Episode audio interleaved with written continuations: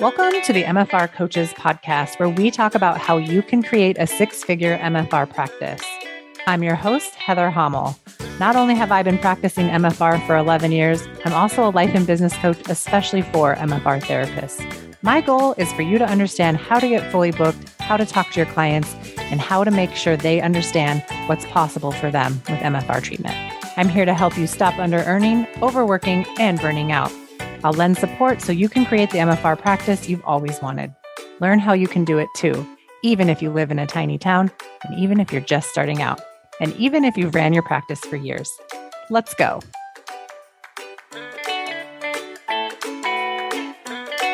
I am so excited to announce that Raise Your Rate Bootcamp is now a course available for purchase. Buy Raise Your Rate Bootcamp and get all five days of the training and coaching, including the 50 page workbook. Get instant access to the course so you can dig right in and learn my exact method for raising your rate as an MFR therapist. Throughout the training, you'll watch me coach MFR therapists on their concerns and their hesitations around raising their rates. You'll watch the transformation as these therapists go from freaked out to ready to announce the change all over the course of five days. And you'll also hear from current and past coaching clients who will share their experiences of what it's like to work with me as their coach. Click on the link in my bio on Instagram or in the show notes here and get access right now. Have your rate raised by this time next week. You can do it too.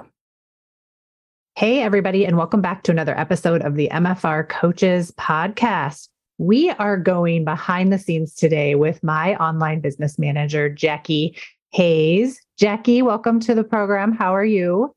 Oh, thank you for having me. I am doing well today.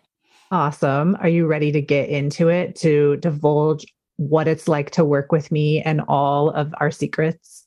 Yeah, I'm ready. Are you? I'm ready. I'm ready. All right. So, just to give the audience some background information, we've been working together in this capacity with you being the online business manager since October. But before that, originally we spoke in May. I hired you to do a VIP day, which basically meant that we spent eight hours together, something like that. Like it was a, I had never been on such a long Zoom call in my life. And we basically went over everything to take my business from where it was to the plan for what we've created now. Like that started happening way back in May. Why don't you kind of tell the audience what it is that you do and kind of like the idea behind the VIP days too, because who knows who's listening to this? Like lots of people might need these. so, uh, as Heather said, we met first to do a launch planning VIP day way back in May. And those VIP days are not eight hours. They may feel like it, but um, I they, also had COVID, so maybe that's why that, that, didn't help. I mean, they you block off eight hours of your day, but we're essentially on Zoom for about five hours, hmm. so like two and a half in the morning and two and a half in the afternoon, and it's intended to really create an intentional launch plan for coaches moving forward with their group coaching programs. A lot of coaches will launch their programs by the seat of their pants mm-hmm. and throw spaghetti at the wall. And that is fine for their first couple of launches. That works because you don't know what you don't know. And so mm-hmm. it's a mm-hmm. great chance to experiment, find out what works, what doesn't work. And then there's a point at which coaches like Heather are like, I want to be more intentional about this launch so that it feels easier, more spacious, I feel more supported.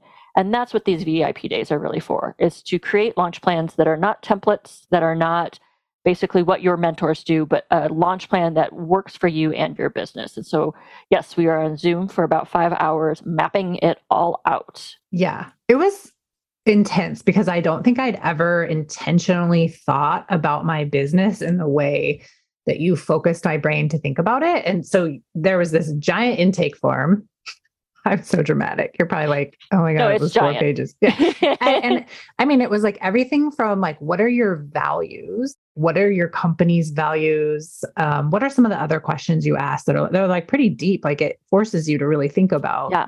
Yeah.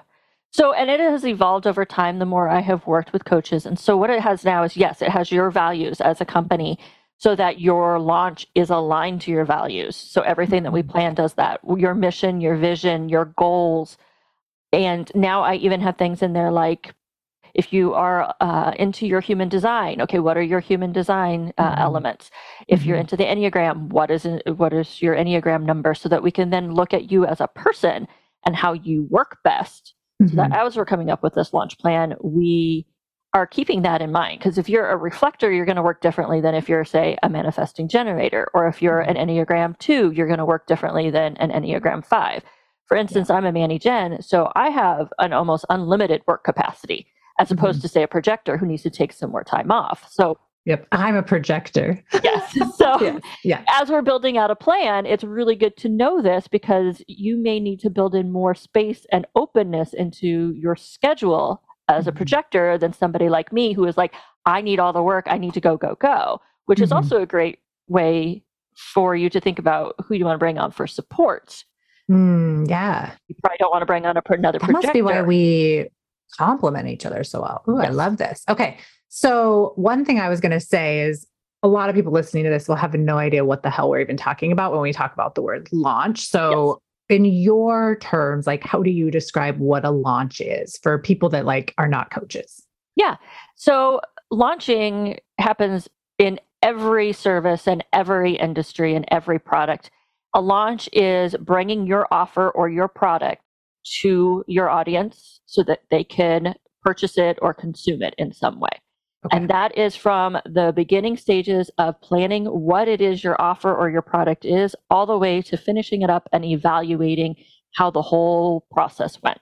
Mm-hmm. So, like for MFR therapists that have their businesses or they're thinking about their businesses, like you could essentially be having a launch every day in the way you greet clients, talk about MFR, offer to help, and follow through with like the payment processing. Like that, you're just having little micro launches every yes. client because you're mm-hmm. selling your product that way. Mm-hmm. Or you could have a more bigger launch with leading up to and intentionally creating a new offer or a sale or a special or opening your doors for the very first time or reopening, like whatever, whatever exactly. it is. Doing a price increase could be kind of considered a launch. Like all of those things are little launches.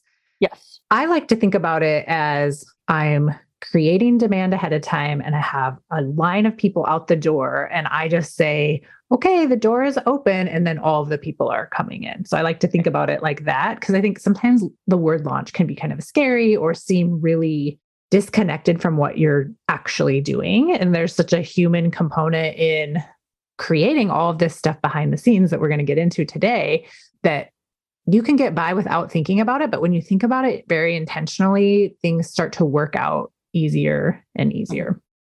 Yeah. So let's get into this like this idea of intentional planning and what goes into that. And like, what are your ideas around intentional planning?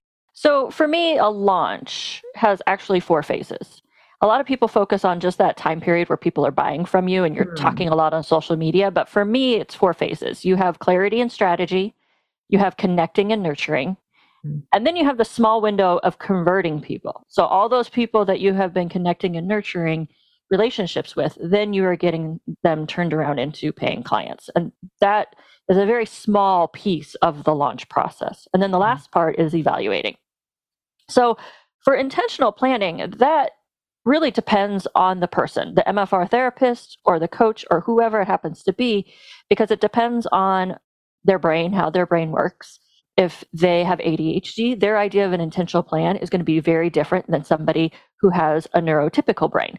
Mm-hmm. Or if they're on the autism spectrum, all of those things, as well as all those other personality factors. Mm-hmm. So mm-hmm. some people need more intention than other people. Some people need to be, say, 50% proactive in their planning and 50% reactive. So as things are coming in, they're responding to them. Yeah. Other people like myself are more like 80 or 90% proactive and 10 to 20% reactive. That is like 100% accurate yes. about you. Yes. That's so good. yes. I need my routines. I need to know what's happening ahead of time. And uh-huh. this is uh-huh. why I do what I do. Yes. So. Yes. I love that. Okay. Let's talk specifically about what it was like back in May when we did the VIP strategy session. We can kind of talk about that that launch that happened right after that because I was like I already had a lot planned. I was headed into, I think maybe it was my third time selling group at that point. I was still very green. Was, I wasn't really throwing spaghetti at the wall, but I would say like it was pretty close to that. maybe. I could give myself a lot of credit, but I'm going to, I was very green. So, what was that like? Your experience of it? Kind of give us, let's start with that. Yeah. So, one of the reasons why it worked well with you is because you had launches prior to working with me. And mm-hmm. the VIP days do work better with people who have already launched before because they've had some experience in what worked, what didn't work, and they're moving forward with the lessons that they've learned. Mm-hmm. If you go into Hopefully. it green, yeah, hope that's the whole point.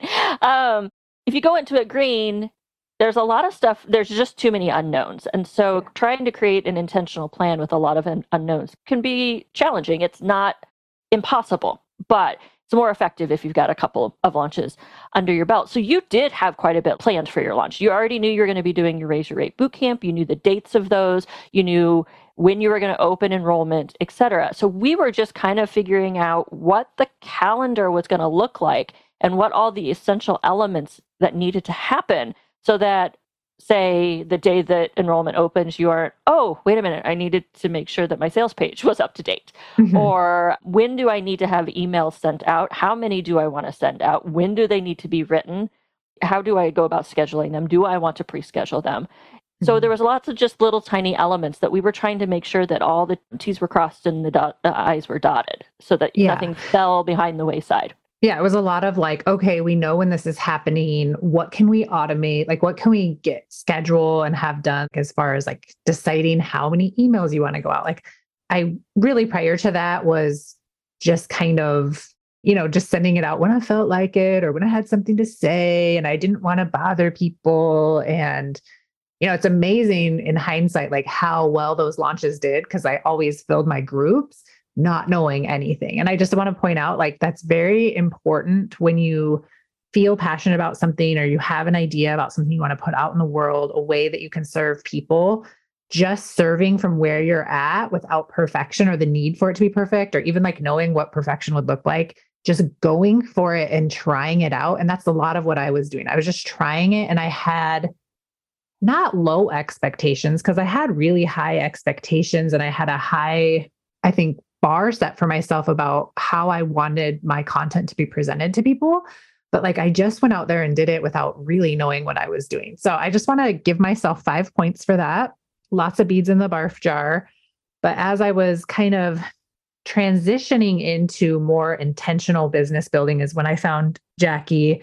I found her through having the opportunity of having amazing business connections with other people in these masterminds that I've been in. And it really does come down to in life, you guys, like who do you know and who do they know?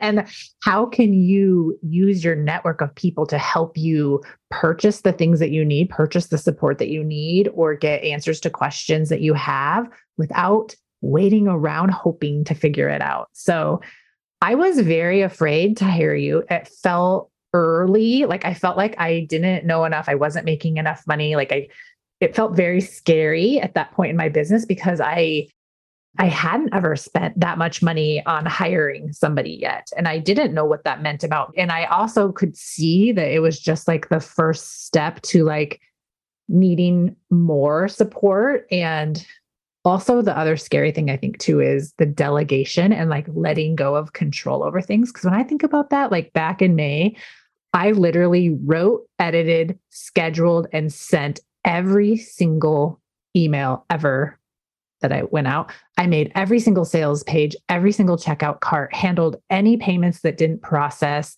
reprocessed them, every customer service email, plus coached, plus created all of the content. Like that's insane.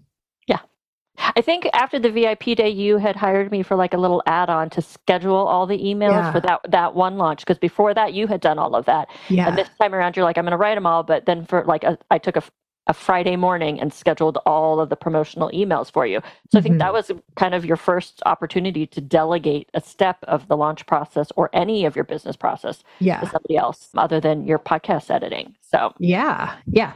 And the other thing, too, I think that was revealed during that time together was the part where I did need a lot of space to rest in between things, right? So we worked that into the launch schedule and like hiring you created more space for that. It's still something I'm practicing. I have always been someone that takes naps. I just like work that into my day. So that wasn't a new concept to me, but I would feel guilty about it or ashamed or nervous or, you know, whatever. Like it, it was like I was taking it out of necessity, not out of want to do it. And so, like, we were able to kind of change things around, and I was able to rest more and enjoy that launch in a different way than I had previously. So I wasn't just totally zapped. And I think I, that was also the time where we made the decision where I was going to take like three weeks of vacation off yeah. after the launch. And I yeah. have never done that. Yeah. Well, and I also think that a lot of people get the messaging that launches are overwhelming. So if their launch is spacious and they have time on their hands, they're like, something must be wrong. Yeah. Because this is supposed to be a time where I'm overburdened and I have a lot of work to do. Mm-hmm. Right. And you've watched me cope with this in future launches, right? So now we've gone through a few more together. Like, mm-hmm. Yeah, because after the VIP day, we kind of did consulting calls once a month. So I was yeah, around for the next couple right. of launches after that. Mm-hmm. So. Yeah. So you've seen it all. One of the things that my brain struggles with is now we're so organized. Like we're writing the emails and scheduling them a month or more in advance, sometimes eight weeks in advance we're scheduling whatever content I'm teaching, either for free or for paid, outside of the launch, like to just anyone can come to it way in advance. And so then when the cart opens or a week prior to it opening, I'm messaging you and I'm like, do we have this set up? Like, did we send this reminder email? And part of that helps us catch glitches that inevitably are going to come up anyway. But, and then part of that I think is just my nervous brain that's like, if you're not working hard during this period, something could go wrong or you forgot to do it because it shouldn't be this easy. So that's something like that's like an upper limit problem that we're yeah. having now. Yeah. Well, and I think that also what you just mentioned about glitches is coming back to something you said earlier.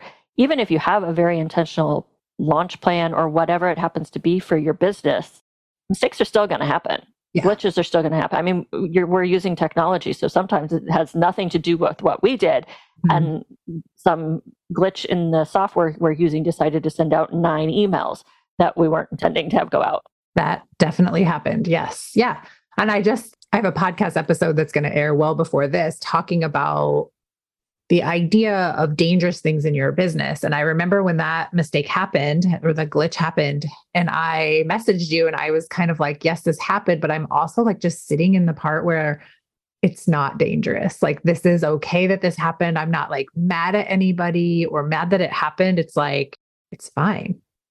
And that's a huge growth curve for me. I think it's a big thing to point out too that that's available for other people. Like you don't have to be reactionary to everything. Like things are going to happen. You get to decide how you experience it, good or bad. Mm-hmm. Now, me a year ago would have like my nervous system would have freaked out. I probably would have yelled at people or like made it other people's faults and like needed a lot of like, I'm sorry, you know, that that happened, you know, or whatever. Yeah. I can't even imagine like what it would have been like. But none of that was happening for me. And I felt like that was such a huge measure of like the growth I've done emotionally and mentally.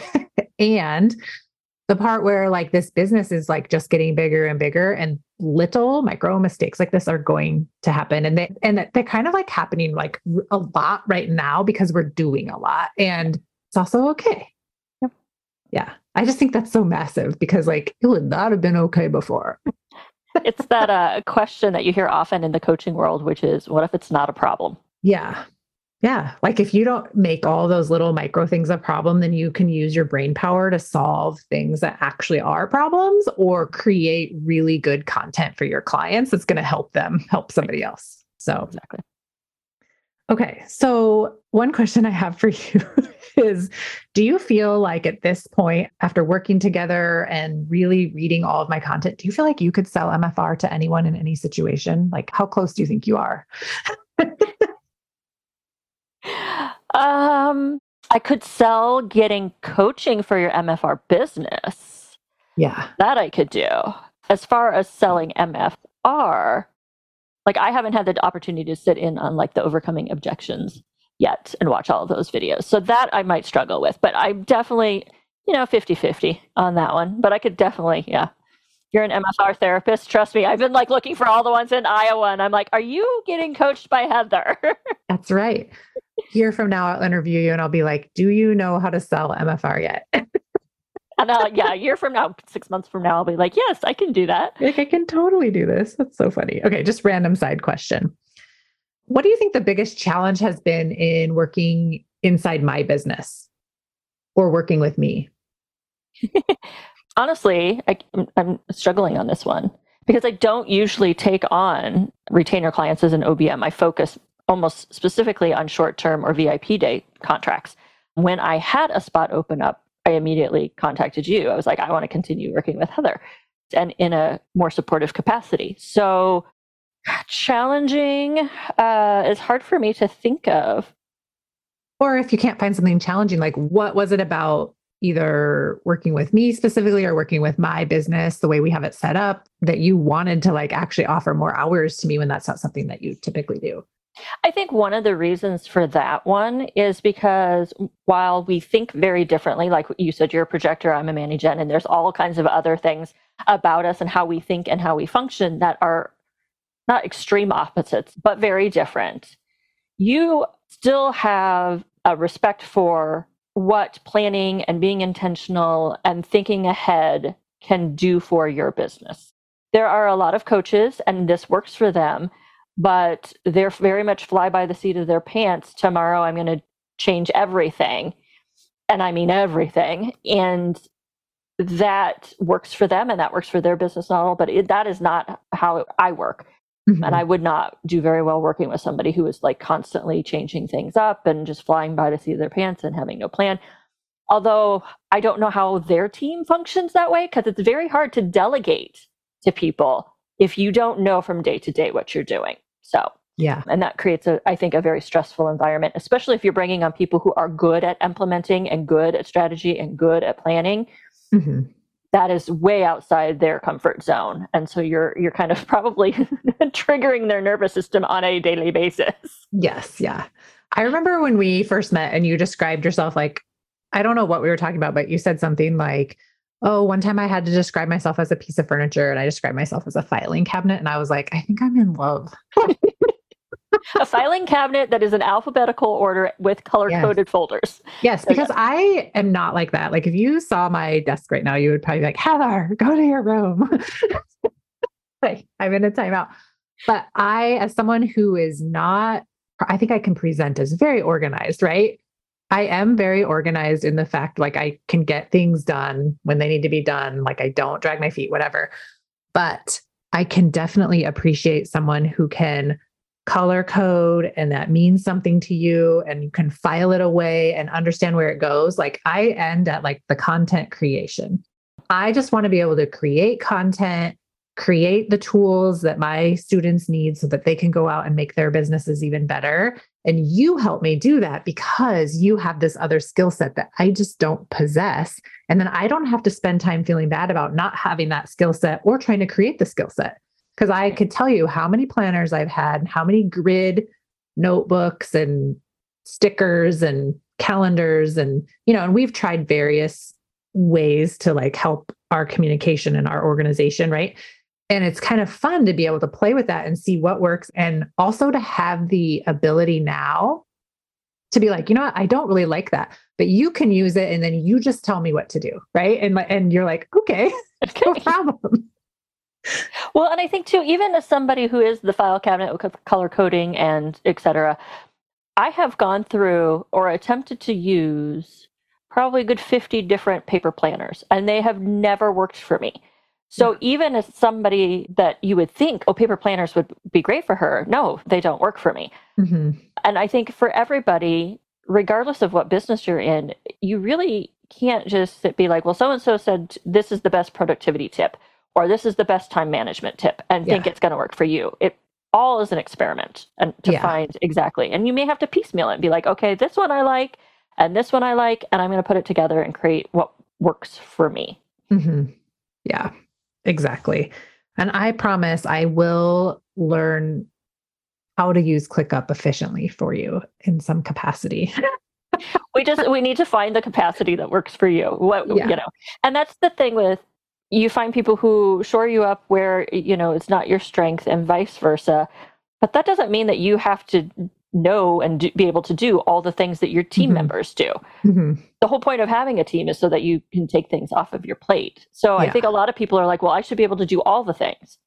Right. Well, there comes a point where you just can't. There, yeah. There's too many things, and yeah. you're wasting a lot of your brain space where you could be giving that to your clients. Yeah, and that's what's really happening right now in my business, and it's uh, it's an interesting feeling because I have all of the support. Right, I have you, I have Colette with the podcast. I have Amber with Entreport. I have Amy, who's my CFO. Like we have this team of people. And at the same time, things are, I don't know if they feel like they're like getting really fast or efficient, like what the word is, but it's it's just interesting how much less I have to be involved in like sending out emails or right. I still create all of that content, but I also have other people's eyes on it so that I'm not doing everything all the time. Yeah.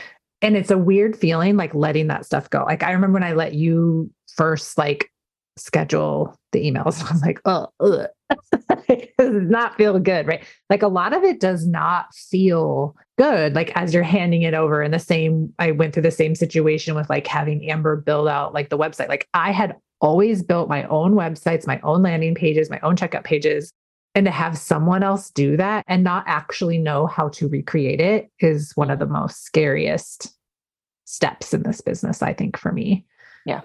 But you kind of know how to do it. Like we could figure it out if we had to. That's the other thing that I like yeah. about like our relationship. Like we can always troubleshoot whatever comes up and like you know enough about it like you could do it if you had to and this is where this idea of standard operating procedures, which is a term you introduced me to, I had no idea what the fuck that meant when we. I was like, "What? That sounds terrible." Yeah, I don't. What's an SOP? I don't understand. I do not want to write a binder full of standard operating procedures. So, can you kind of tell people what that is and why those are important? And you know, and like it's something for MFR therapists to start thinking about. Mm-hmm. So, an SOP or a standard operating procedure is basically the step by step instructions for how to complete a recurring task in your business. And recur, you don't need to write one for something you're only going to do once and never do again. But if it's something that you're going to do once a year, once a month, every day, it's really good to have this step by step. This is how it, it should be done. Billing your clients sending them invoices. That would be something you should have an SOP because you're doing that over and over and over again. Mm-hmm. The reason why it is so important to have this is because at some point you may need to delegate. And then somebody else can look at those instructions and know exactly how to do what needs to be done. Mm-hmm. And they are literally step by step and in multiple forms because everybody learns differently. So a video walkthrough is great, screenshots, and written instructions because you don't know who you're delegating to, how they're going to take that in. Mm-hmm. They're really important. And I laugh, I tell this story a lot because this is how I was introduced to why they were important. I used to work at a science museum, and when the new director came in, she said, Everybody's got to write SOPs for their work because you never know when you're going to get hit by a bus. Oh, gosh. So, so we all started doing that. And I discovered this is something I love doing. It's kind of like that peanut butter and jelly, how to make a peanut butter and jelly mm, sandwich type yeah. of thing that you did in school. And then she was a runner. And she came in one morning. She always ran at like 4:30 in the morning. And she came in, she walked in the door and she's like, I got hit by one of the buses today. And we all looked at it and she's like, No, literally, one of the public buses clipped me as I as I was stepping off the curb. Oh my gosh. I got hit by a bus yeah. with my SOPs. so, Let's check in and see where you're at. Yeah. Exactly. And in this day and age, I mean, I think of all the people who had to pause their business because they came down with COVID mm-hmm. and they couldn't move from their couch. Well, if they had a team who was supporting them, their team was able to pick up and you know take over those things that normally they weren't doing because there was yeah. an SOP in, in place. Yeah. So good. And like this just goes into all like the methodical thinking of all of the steps that go in. Like when you sign up for group coaching, we have spent hours literally poring over what is the experience for the client, for the student that buys that, for the MFR therapist that buys that, from the confirmation email that you get or the confirmation screen that pops up saying you're in to the email with the next steps on it to the reminder emails for the Zoom calls to how to get into the Facebook group to how to sign up for the private podcast feed that's just available to people in active coaching. Like, what else do they get? There's a whole stream of things that we've thought about, right? And then also, you've made standard operating procedures or like how to guides for like, how do you get into the Hello Audio podcast? Like, screenshot, screenshot. Because lo and behold, like somebody, it's inevitable, has trouble either figuring that out, right? Or has trouble getting into the Facebook group or has trouble getting emails to land in their inbox. Like there's all kinds of things that can and do go wrong. Mm-hmm. And we're just like hurting kittens like into, you know, we're just like, come on, come with us, everybody. Right. And not everybody checks their email at the same time. And not everybody is technologically savvy, which you don't really have to be to be in my program, but like there's some things you have to be able to do, like log into Facebook and yep. log into the membership portal, how to use the membership portal, like all those things. So we've had to come up with all of that stuff. And then on the back end of that, we have to have standard operating procedures for how do you set up an email and send it? What are some of the other things we have them for? Resetting passwords, resending the login for the course portal. I can't think of all of them. There's a lot of them. There's and there's like a ton of automations in Ontraport. Like yeah. we have to have a whole separate person working in the same capacity you do, like in my business, working just with the Ontraport. So yeah, yeah, it's crazy. Yeah, so there's things like like how to automate an email and how to turn on the sales page so it redirects the way it's supposed to. Mm-hmm. Those are all things that we have videos and written instructions for, so that if something should happen to the person who does Ontraport Amber, then you or I can step in and take care of it. Yeah, so if it's an emergency situation. Yes, so it's good because it keeps your business functioning when the people that would normally keep it functioning can't be there, mm-hmm. which exactly. is super good. Okay, let's talk more about where my business was when we started and where it is now, like that process of scaling it. Because really, what we set into motion in May, we're seeing the fruits of that labor now. What has that been like for you? Like, what are your thoughts about it? It's been really interesting knowing where your brain was when we first worked together in May and what you had envisioned for your business and what your goals were, like the number of people in the group, how much you were charging for the group, payment plans, all of those things. And then watching the evolution of, of your brain as we've gone through all of this and where you are now. And then also watching how you respond to launches from then until now, like the number of days that it's been a struggle for you, uh, mindset wise, has yeah. greatly reduced. Yeah. You've also started to understand more clearly who are your best fits for the group, you know, like who is getting the most out of it. And so, therefore, you know, who it is that you are talking to when you're trying to sell the group coaching program. Can you elaborate more on like what the difference is between how I was functioning when we first started doing this, like where my brain was and what the difference is between where it's at now? Like from your perspective. Like honestly, you were like wanting to crawl on the floor and the, yeah. I mean, like I would feel terrible because I think my self-worth was really wrapped up in and dependent on how many people bought. If I hit my goals, I was very dependent on if people were bought in and if they were paying me and if like that meant they liked me and that everything what I was doing was good. Yeah, I think that's definitely true. I think that very first launch we did together, there was a lot of that your brain being a jerk to you type of mm-hmm. conversation throughout that entire week that enrollment was open. Yeah. One of the things I talk to my clients about a lot is that middle of every launch sucks because nobody yeah. does anything they either buy right at the start or they buy at the end. And so, you know, I watched you struggle there in the middle, and now you're starting to like, oh, yeah, that's true. I have people who buy at the beginning, or I have a couple of people at the very end. And yeah. some now that week that the enrollment is open, it's kind of like, okay, yeah, right. These three days are just let's go about our business, make yeah. sure everything's happening. But it's not a big deal. So I think watching you go from this is a big deal, this is a big deal, this is a big deal, this isn't working, this isn't mm-hmm. working. And when somebody buys, it's a really, really high high. And it's not that we don't celebrate it now, but there was extremes in that first one of really high highs and really, really lows. Yeah, and it was a lot on my nervous system. And yes. I, it was really good that I had three weeks off after that one. Yes. And I think it felt like so much more was at stake because it was the first time we were really, really intentional. So I think in my brain, I was like, I should have this massively different result. And basically what I did was have the same, same result. nothing had gone wrong. I still like sold out my group. It was fine.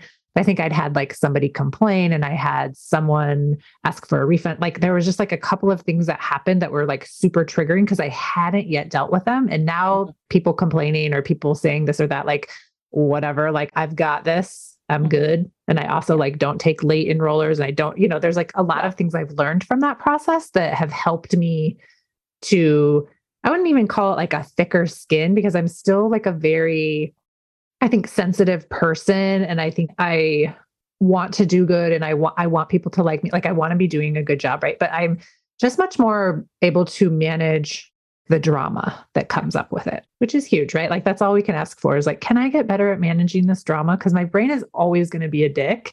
Yeah. And I just tend towards the negative. Like that's just that's just what I do. It's kind of, kind of makes me great you know? I don't know.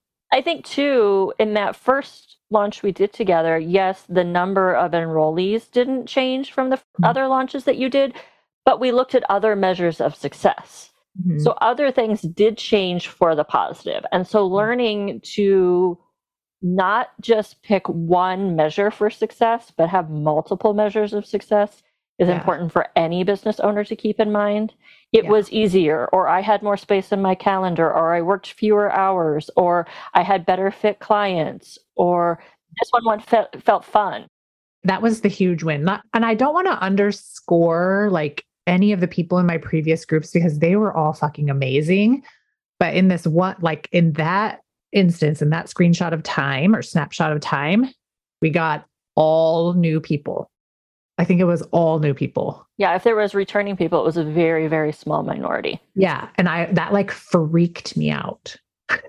because I think I had this idea like, I've got to have all this proof of concept, like living in the group. What am I going to do? And then I was like, I suddenly switched to like, how is this the best thing for me? And how is this going to make me an even better teacher of this? Because we're all starting like from the beginning then together and that was the most fun i think i had the most fun in the group it was the most creation like creativity i had and it was super fun mm-hmm. yeah. yeah. and i have people from that group that are still enrolling now like into april of 2023 mm-hmm. and that was from july mm-hmm. it's crazy and at some point yes coaching is something you should always have available to you as a business owner somebody to help you with your brain mm-hmm. but at the same time, you are not going to have a 100% attrition rate. So if you are not looking for ways to find new clients and bring new people in, whether it is as an MFR therapist or a coach, yeah, eventually you're going to run out of clients. So right, if I'm like depending on the same people to enroll and enroll, over and yeah. over again, yeah. we've had that conversation because I have had a high amount of people re-enroll, and I was, I think I was just joking around with my group the other day, and I was like, well, one of these days, you know, like Rob or Sarah or Linda or, you know, or Leslie are going to just not re enroll one day, you know, because they'll be done or they're taking a break. And I have to be okay with that, like now, like starting now. And I am. Mm-hmm. So, like, I just have so much love and respect for everybody that comes to the group. And I am completely detached from whether or not I'm like not attached to if they come back for my self esteem. And that's been a really big growing measure for me. I just love whether they're there or they're not there. It's okay. It's going to be great either way for them and for me and for the people in the group. So we'll make it work. Yeah. Yeah. As business owners, regardless of what your business is, it's hard to detach you as a person from your business. Yeah. So when a client or a potential client says no or a client leaves, it is a growth edge there that you have to learn that it's not about you. Yeah. As long as you've been doing your best to serve them, it's not about you. Yeah. And I think this is like really good just for anyone listening who has a businesses, but in particularly my MFR people that are listening. You know, when you have a client that doesn't buy from you again or they quit treatment prematurely, like before you think that they should, how can you unattach from the outcome of that, like in any way that makes it mean anything about you? or you judging the client. Like there is a huge growth edge there. And the more work you do on that, we are working hard on that in this group right now. Ooh, it is painful. It's a painful growth edge for a lot of people, me included. But when you can get to neutral with your clients on whether or not they buy from you again or get what they came for, you will serve your clients in a much more brave way because you aren't dependent on them for how you feel. Mm-hmm. And when you can be less and less dependent on your clients for whether or not you feel good about yourself, you are going to make a lot more money and you're going to serve a lot more people and you're going to have so much less fear living in your body, which is so important. You just experience your life and the world so differently. The one that I'm working on is that I am responsible for generating revenue and paying my bills. Yes, you're your best referral source. Well, but my clients aren't responsible for that. Yeah. Yes. I can't put it on current clients to be responsible for paying my bills. That's yeah. not their job. Yeah. You pay them, right? Like you always are the one paying them. Yeah. I think that's exactly. a really good thing to remind yourself. Mm-hmm. And I think that creates a healthier relationship with your clients. Yeah. Oh, for sure. And it feels it feels better for everybody involved. And yeah. you know how to get shit done. Like you know how to like if you needed to all of a sudden become more financially responsible or had a big like you would figure it out and you have just like I would figure it out and I have and my clients figure it out. But when we remember that about ourselves, like it's super empowering. Yeah. And it really helps with that relationship. Yeah. This is like making me feel a little emotional, like revisiting all this time we've had together because I won't ever have back like that moment in time before I met you. Like I have like my business before and then like that one conversation and and hiring you and like I have my business now. And I wouldn't change anything about how I had it up until meeting you, but I'm just so thankful to myself then in May that I had the guts, the courage, and the aspiration to be like, yeah, like I'm going to hire this person and like I am way too big for my britches right now, but I'm just going to do it. Right. Like I love the tenacity that I had then. And sometimes I like long for her. it seems like the bigger the business gets, I have less, maybe I don't know if that's even true. I don't have less moments of that, but like I just can instantly transport myself back to that moment in time and those decisions and how good those decisions were to get me to where I'm at. Mm-hmm.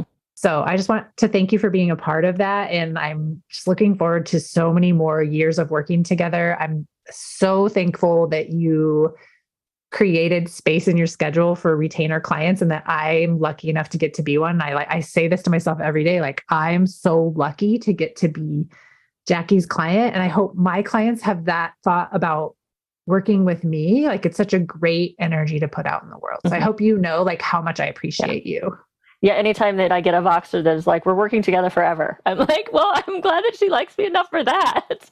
Yes. Like, forever is a really long time. I know. I would think like your job title would change. at some point, there might be some evolution there. At but some yeah. point. Yeah. Well, and like Jacki's at the top of the chain. So, like, the thing is, is as we hire more people that work in the system to do more of the things, like you will manage all those people. Mm-hmm. So Bring like, you up to serve your clients. Yeah, which is going to be so great and i'm looking forward to like building out our team and having the opportunity to be able to do that and to pay people really well and to oh and this is the other thing like Jacki raised her rate and i love it. And i love loving it and i also love paying you a lot of money. Yeah. Like i hope you feel like it's a lot. Like i, I what are your well and I, I well and i I gave you like a deadline and you're like, no, I'm going to just start doing it now. I know you had the deadline of like two months from now, but I'm going to do it now. And I'm like, okay. Yeah. Also, that almost made me want to barf asking you mm-hmm. for telling you this information. Mm-hmm. like, I love that. But then like, were you yeah. surprised when I was like, oh, no. Uh, like, can we just like start it now? No, not at all. No, okay. I wasn't surprised. It was more along the lines of like, I figured, you know, you, you hadn't planned for it yet. So I was giving you a leadway in yeah. your financial planning is what I was basically doing. But it did not surprise me because I knew you had expressed that you wanted to pay me more. And so I was mm-hmm. like, yay. And no, I'm not also not surprised. Yeah, I was like, gosh, let me pay you more. Do I need to yeah. hold you down? Like what needs to happen?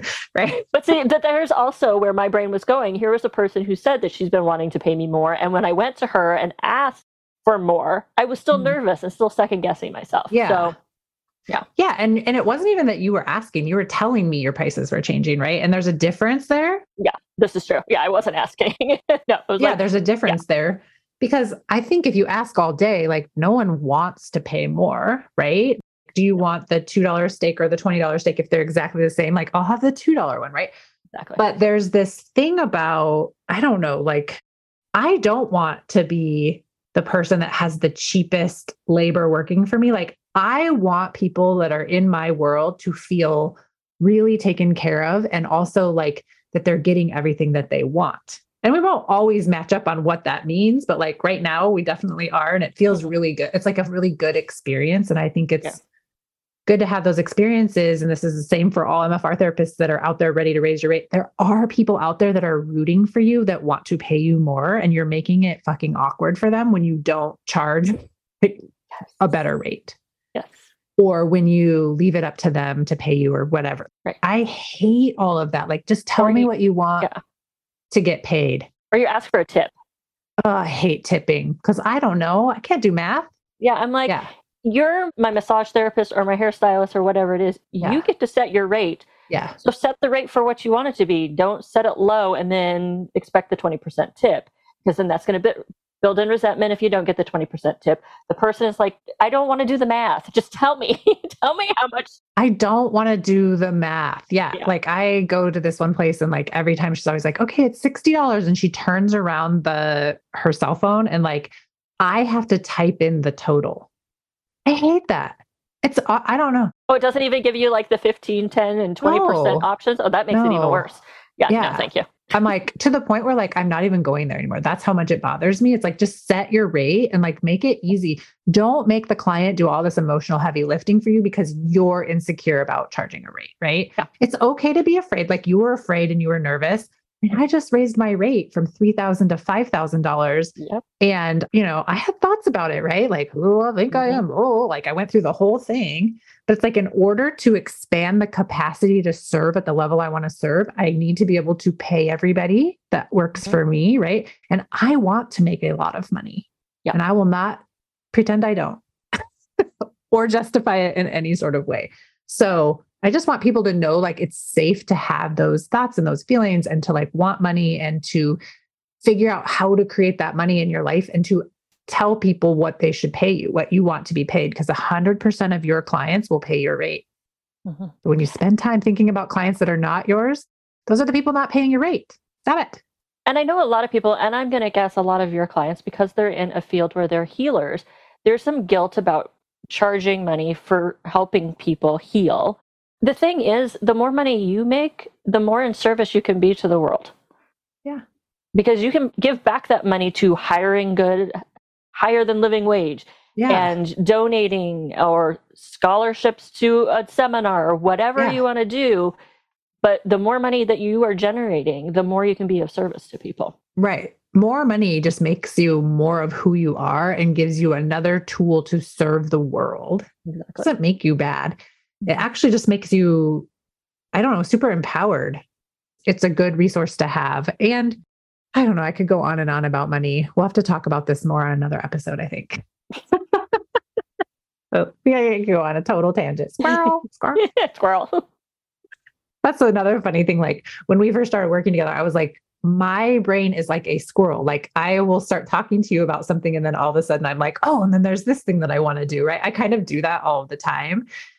And Jacki is the best at setting agendas for meetings and keeping you on task and also letting you squirrel a little bit. Like you're never like, Heather, don't give us any more ideas, right? You're just like, mm-hmm, yes, I'll write that down. Go ahead and let's bring it back. yeah. I would never be able to bring myself back like that. So that's just such a good skill that you bring to the table. And then when it's the three of us, you, me, and Amber with Ontraport, like her and I are very similar. Like we can both like, we'll just go do this really quick while we're thinking about it. And you're just like, you just herd us like kittens, like you're just gently bringing us in right? And we get we get through through those meetings so fast which saves so so many hours. the times you were telling me it's like i would look at the calendar i'm like you had an hour long meeting and you're like no we're two and a half hours in we're still going and i'm like okay i'm joining these meetings they're not going to be two and a half hours long. Yeah. And they're not they're like an hour. We have things to do they're yep. like an hour and like then you just send me like a review of what we went over and like and these are what you need to do right? And it's so easy for it makes it so easy for me. It's like it's the most luxurious thing that i have in my business is having you because i just told you one day i was like can you just like on fridays and mondays send me an email and tell me what to do? And you're like absolutely yes. Yes. Yep. Ah, mm-hmm. Well, I'm glad to hear that is that is exactly my intention with what I do is to make it luxurious and useful for my clients. So I'm glad mm. that that's the case. It is the case. And I'm learning for that to be an okay feeling for it to feel luxurious, right? Because in the beginning, that feels a little bad. Like, oh, I'm probably doing something wrong. This is very dangerous. but I'm getting used to it sometimes to the point where I'm like, I probably shouldn't ask Jacki to do that. well, here's the thing. You should know Jacki will tell you no if it's, it's true. not in my scope of work. I do have semi good boundaries. This is true. This is true. I was like, no, I've stopped myself a few times. I'm like, Heather, you're getting out of control. So, oh, so funny. All right. Well, I appreciate you being here. Where can people find you if they want to scope you out and consume some of your content and get to know you better? Probably where I show up most days, which is on Instagram. And that is Jacki Hayes underscore OBM. And there's no E in the Jacki. Or they can go to my website at jackihayes.me. Okay. And then do you have a podcast? I do have a podcast. It's called Here's What I Learned. Heather does have an episode on there. So if you want to check out the episode with Heather, it's Here's What I Learned, and it's on all the streaming, um, okay, um, whatever those are things are called. So, okay, great. All right. So when you guys get emails from me, just know they came from Jacki. So something's wrong with them. It's her fault.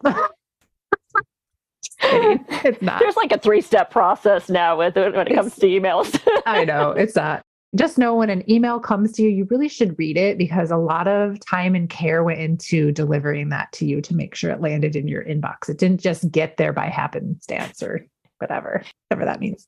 It wasn't a five minute, it just came out of Heather's brain and and yes, it was carefully curated and selected especially for you. Yes. Oh my gosh, we're nuts. Okay. There's lots of time spent looking for memes and gifs. So just so there's you know. a lot of time that goes into those memes and gifs. Yeah. And I'm always telling Jackie that I think I'm hilarious. So that's, we're always like laughing so hard when we're putting those together. And it's yes. a fun team effort to do those. So yes, we thankfully have the same sense of humor when it comes to gifts. So we do. We do. We do. All right, Jacki, thanks for joining us today. And for everyone else, I'll see you or I'll be in your ear next week on another episode of the MFR Coaches Podcast. Bye. Thanks for joining me today. My goal is to help all MFR therapists stop under earning and burning out. I have several resources available for you. Read my book, The MFR Coach's Guide to Having Your Own MFR Business, available on Amazon and at Advanced John Barnes MFR seminars. Keep listening to the podcast. I'll always have fresh content each and every week. Join my group coaching program. Enrollment opens four times per year. We take all the information I teach and lay down the foundation for your six figure MFR business. It's more than just raising rates, but you'll make that the hardest part. Then expand into the business owner who delivers your rate like it's just the news and who can sell MFR to anyone in any situation. I'll show you how. Get on my email list, follow me on social media at the MFR Coach and visit my website for more information on group enrollment, themfrcoach.com. Thanks for listening, and I'll see you next week.